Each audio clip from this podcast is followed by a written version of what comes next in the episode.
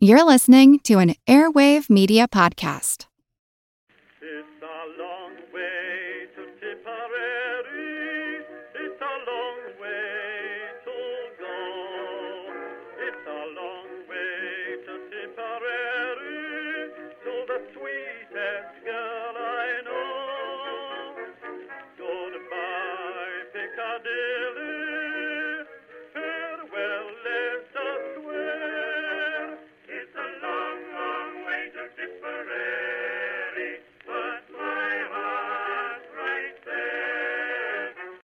Hello everyone and welcome to History of the Great War episode one hundred sixty. This week I would like to thank everyone who has chosen to review this podcast on iTunes or wherever they get their podcasts from. Reviews are a great way to help the podcast because it helps us find more listeners, which is always nice. So if you've left a review for the podcast, thank you. And if you haven't, now's your chance. For almost four years, the Western Front had been mostly static, but all of that was about to change. For almost four years, both sides had been throwing themselves at the other without much success, but Operation Michael, with the Germans, would finally change the map in a drastic way. To do this, they had gathered over six thousand five hundred artillery pieces and over three thousand Minenwerfers. They also had assembled a massive superiority of men and in the air. This would be the great moment, the beginning of the Kaiserschlacht, hopefully the beginning of the end of the war. The only question would be, would it be successful? If it was, how much would the Germans gain? In the darkness before the infantry assault began, final orders were issued all along the front. On the British side, they prepared for the coming attack. Here is Private F. Plumer of the twenty-fourth Machine Gun Battalion. Quote, "We set about getting as much ammunition as possible handy around us, filling all of our spare belts, getting extra cans of water for cooling the machine guns, putting out bits of camouflage, and generally speaking, getting ready. Personally, I wondered what it would be like. I think I imagined that the Germans would stumble unwittingly up to our guns, and that we would shoot them all down and then resume our previous pattern of life. I felt that nothing would hit me. I felt I was fireproof." End quote. On the German side, men prepared to move forward, like Lieutenant Reinhold Spengler of the first Bavarian Division, who was in high spirits. Quote, "This display of military power made us hope that the long depressing years of war would soon come to a swift and victorious end. Perhaps now we would have the upper hand." All along the front, the German pioneer units had crawled out between the lines. Their goal was to make sure that the wire was cut so that the assault troops could pass quickly through. Graffiter Paul Kretschmer was among these men.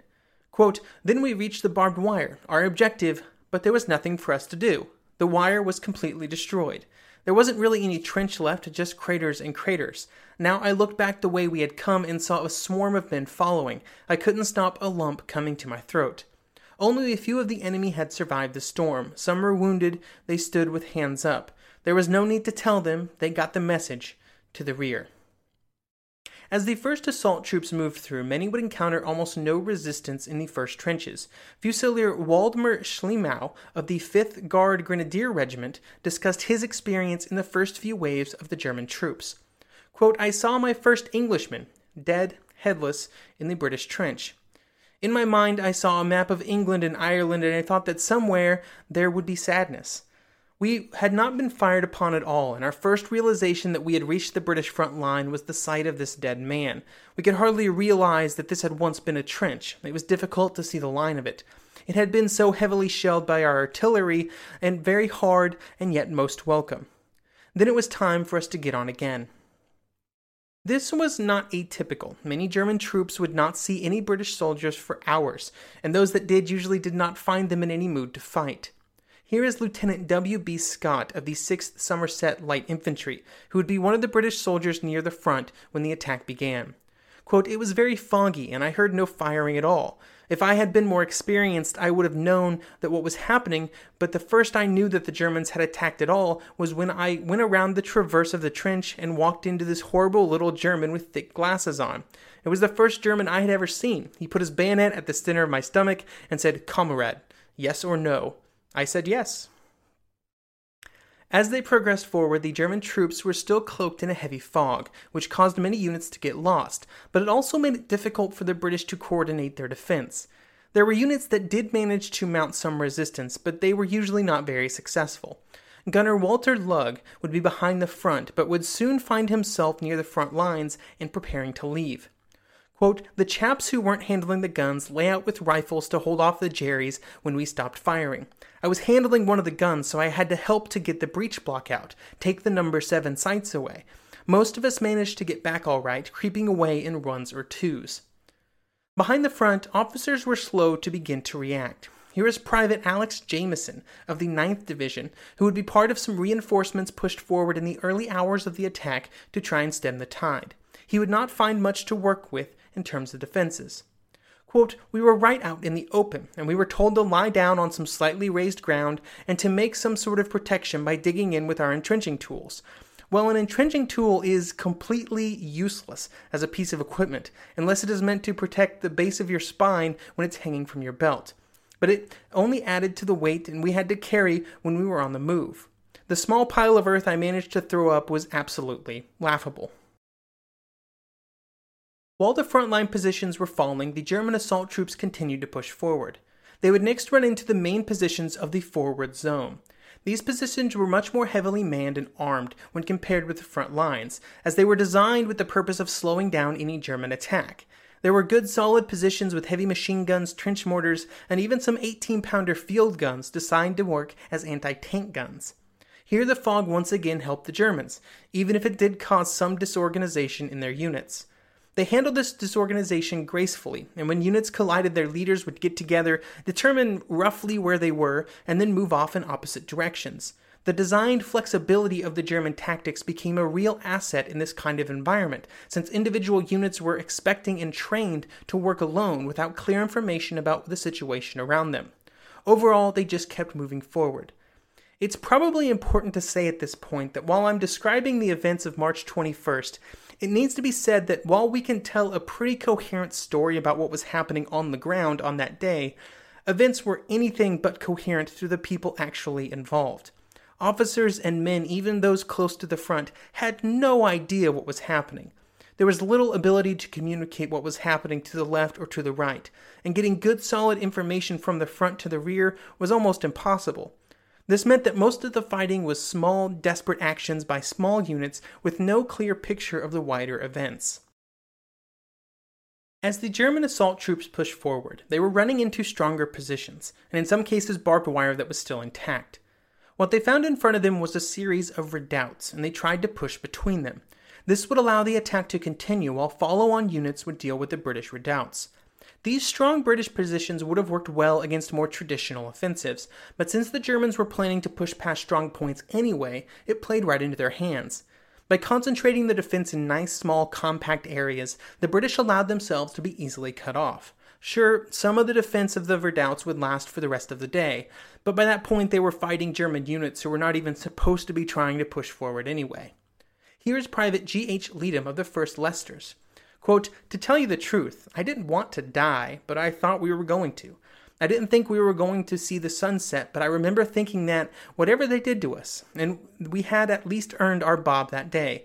Mind you, we had no fancy ideas about fighting to the last man." And here is Private J. Parkinson of the sixteenth Machine Gun Battalion. Quote, "We were in action for some time, and I think we hit many Germans. Then it went quiet, and I thought that we had stopped them. I was loading another belt into the gun when I felt a bump on my back. I turned around and there was a German officer with a revolver in my back. 'Come along, Tommy, you've had enough.' I turned around then and said, 'Thank you very much, sir.' I know what I would have done if I had held up my, by a machine gunner, and I had that revolver in my hand. I'd have finished him off. But he must have been a real gentleman. It was twenty minutes past ten. I know the minute because I looked at my watch." As the German battle units moved up and began really trying to take the redoubts, they often found them strongly held, and they were forced to wait for heavier weapons to be brought forward before making their final assaults. Inside the redoubts, each officer in charge had to make decisions about when and if to retreat.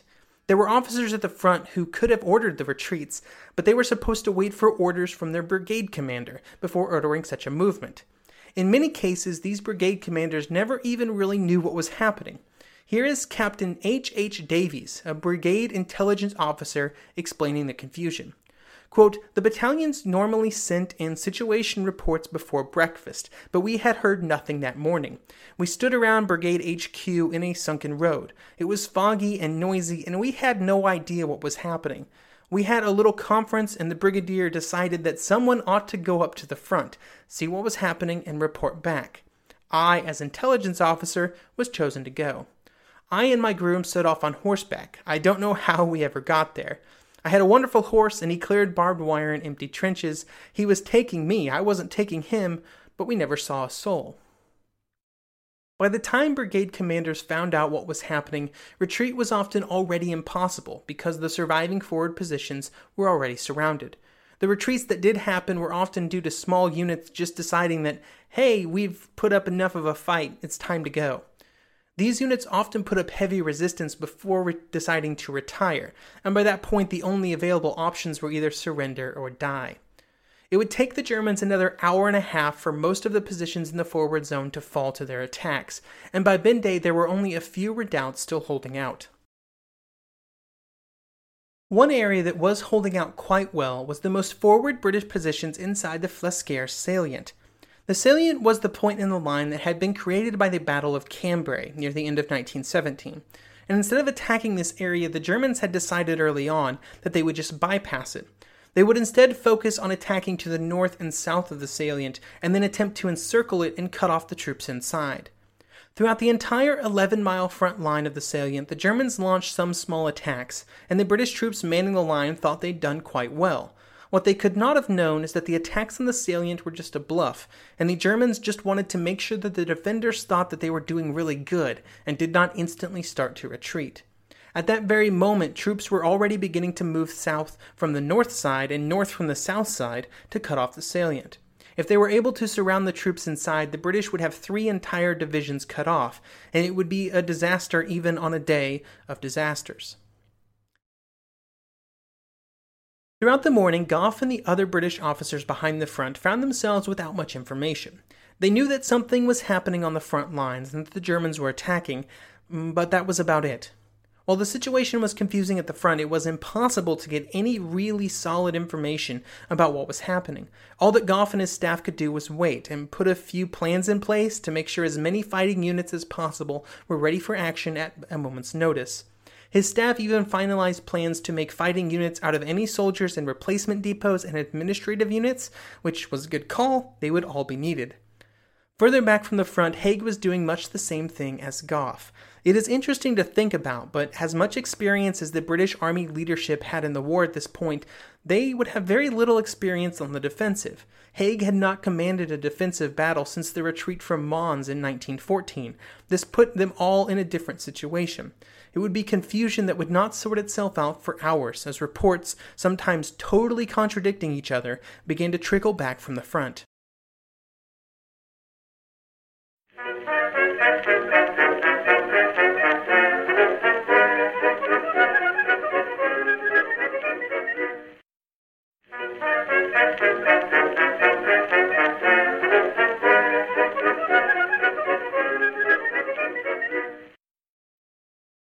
For the German officers behind the front, the situation was a bit simpler. Just keep pushing troops forward and trusting those already sent to keep moving.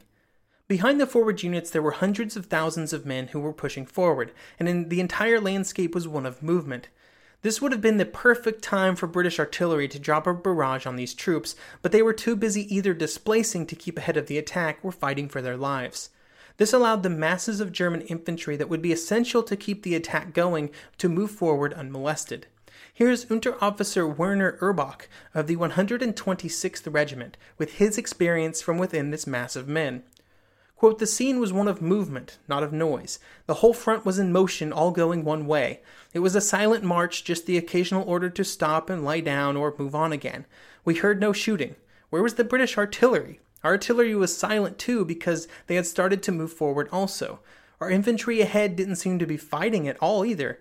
We didn't speak much. The exertion was just too much. We thought that the English had withdrawn and concentrated all their reserves well back. We kept asking where the English were, but no one knew. We believed that we had at least broken right through the English front, and that the moment we had all awaited all through the war had arrived. Now we could finish it off. It was a thrilling moment. Along the rest of the front, the German attack was now coming up to the main battle zone, the first line of which was called the Red Line.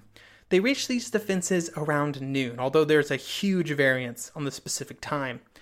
At these positions, the Germans would run up against the strongest fortifications they would face in the attack, with a strong continuous set of trench lines, barbed wire, heavy machine guns, and good fields of fire. The battle zone had been constructed about four thousand yards behind the forward zone, which is a lot of ground to cover. There were a good number of infantry positions, machine guns, and artillery positions, which would lay down fire on the German advance. Roughly half of the total British infantry were stationed in these defensive positions. To compound all of these problems, the Germans were also moving away from their artillery, which was even at that moment beginning to move forward to continue to supply the attack with fire. The final problem for the Germans was that the fog that had been so useful to them early on was finally starting to burn off, which made them more vulnerable to British fire. Due to all of these reasons, the fight over the battle zone would take longer than the previous positions, with the fighting continuing for a good portion of the afternoon along most of the front and into the evening in some areas. The War Diary of the British thirtieth Division would say this of the division's actions in the battle zone. Quote, twenty-four machine guns were posted in the battle zone. Teams were provided with deep dugouts or they fired from shafts. The guns came into action with great effect, breaking attack after attack. The Germans came to a standstill in the evening, and the majority broke and ran to the cover of the slopes to the rear. A quarry to the northeast proved a fatal attraction. At one time, a thousand men were in and around it. The machine guns ripped through them with fatal effect, all guns firing at full rate. Two guns here fired thirty-five thousand rounds, another twelve thousand, and a fourth a little less. While many British accounts are negative about what was happening at this point in the battle, not all were. And much like the account we just heard, here is Sergeant W. Donahue of the four hundred seventy-eighth Field Company with another reasonably positive account. Quote, while it was still misty, a German attack was made on our trench, led by an officer with a revolver. He was mounted on a horse and waving his men on.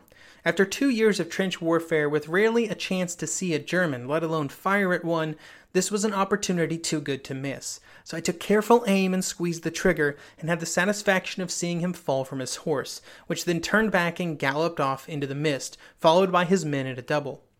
As my section were all also firing at the same time, I cannot be certain that it was my bullet which brought about the end of the attack. In a curious way, I quite enjoyed the battle. I expect it was because I had not previously been in a position to engage the enemy at close quarters, and at my age, then twenty-two, I was thoroughly enjoying myself, with no thought of the consequences. I think the same could be said of most of my comrades. While the fighting was desperate, the British were soon under pressure all along the front as fresh German divisions continued to pour into the fight. Everywhere was a mass of confusion as some German units began to finally make their way through, while small British units mounted small counterattacks. In some places, the British defenders held out for a time, only to then be surrounded due to the successes of the Germans on either side.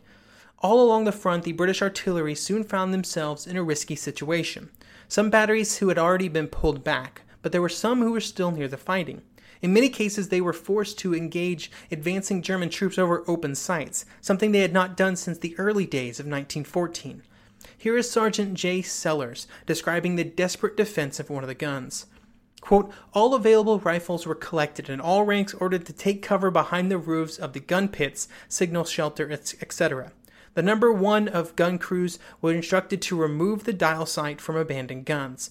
My limber gunner went, went one better and took off the dial sight carrier as well. Nobody was going to use my gun with any accuracy. The number of rounds we'd fired made a new calibration necessary anyway. Then we were given instructions to make a run for it to a trench line some one hundred to two hundred yards behind, through a gap in the wire which was almost surrounded our position. We were on no account to stop to pick up casualties. This proved to be a wise order, but it was heartbreaking to leave some several good men hit, mostly in legs and feet, by machine guns trained on the gap in the wire. By late afternoon, in many areas along the front, the British were forced to retreat. This would not be an organized withdrawal, but a true retreat. Maybe not a rout, but at least a mildly organized retreat, even if the British didn't like to call it that. Here is Martin Middlebrook from the Kaiser's Battle. Quote, a study of official British reports often compiled when officers returned from German prisoner camps after the war all too often reveals references to Germans seen coming from the flank because the neighboring unit had either surrendered or fallen back without sufficient cause. Personal accounts written more recently often echo the same theme, although it's rarely the writer's own battalion that is blamed for failing to hold. Another unit to the right or left always gets the blame. The effect of such retreats was that, right from the beginning of this battle, there developed an attitude of uncertainty about flanks, a tendency for men in good defensive positions to be looking over their shoulders and wondering if they, too, ought not be moving back. Operation Michael would sometimes be called the March Retreat, for a very good reason. While many troops were beginning to pull back, there were still some redoubts holding out in the forward zones. By this point, the officers in those redoubts assumed that there was very little chance of relief. Theoretically, the battle zone was supposed to stop the Germans, and then they would send a relieving force, but that seemed unlikely to those in the redoubts. Even those officers behind the front realized that something had to be done, and so orders began to be given out all along the front for those redoubts still being held to begin to make their way back after dark. Brigadier Major Harold Howitt would describe what it was like communicating with the redoubt in his sector. Quote, the last message I received was, we are surrounded now, sir. What shall we do? It was an agonizing position, so I rang the divisional commander and, as the whole front had collapsed, I was told to give them permission to cut their way out if they could. It was five o'clock before I was able to get back to them, and after that I heard no more. Many redoubts never received these orders and were often forced to surrender once their ammunition ran out. All along the front, thousands of British troops would give themselves up. Captain Davies, the brigade intelligence officer, would find himself in one of these positions. Quote, I went up to the front line then. It was an old German Hindenburg line, and I spent the next few hours helping to carry wounded and dead down into the palatial dugouts that the Germans had built. The slaughter had been terrific, all caused by shell fire. By afternoon, the weather was fine. The fog had lifted and we were waiting for something to happen, perhaps the Germans to attack from the front, or our own supporting troops to come up from the rear. While we were looking to the rear with our field glasses, watching some troops approaching, thinking it was our support, we saw to our astonishment that they were Germans, coming quite steadily in the open towards us. Those of our men who could do anything were getting fewer and fewer. We had been under shell fire all the time. So we collected all of the arms we could, mostly Mills bombs, and concentrated ourselves into what we called a strong point in those days, so that we could make a last bid for it. We held on for almost two hours. The Germans simply surrounded us and outnumbered us, and when all of our bombs and ammunition was gone, we could do no more. Other men would be even more surprised, like Corporal Ted Gale of the fourteenth Division. Quote, we got a brew going, but we hadn't been in the dugout for more than about ten minutes when the captain popped his head in the dugout door. He said, you can all come up, you won't want your rifles. He said it quite calm-like. Anyway, we were we came walking out the dugout steps, and there was all these Jerries around us. Of course, we realized what had happened. Jerry had broken through on the right and left of us. This was a mopping-up party coming. They never attempted a frontal attack. That was the strategy, you see. They went through on the right and left. For the German troops still moving forward, seeing the British prisoners being moved back behind the front was an eye-opening sight. Lieutenant Reinhold Spengler of the first Bavarian Division would see one such party of prisoners. Quote, after five hundred meters, a group of figures wearing flat steel helmets appeared in front of us through the fog. At first we did not know who they were, but soon they proved to be Englishmen. They carried no weapons and had raised their arms in the air as a sign of surrender. Coming closer, I could see by the expression on their faces that they had experienced a terrifying time during the last hours of the bombardment. So to summarize, March twenty-first had been a very bad day for the British, but join me next episode to find out how they are about to get much worse.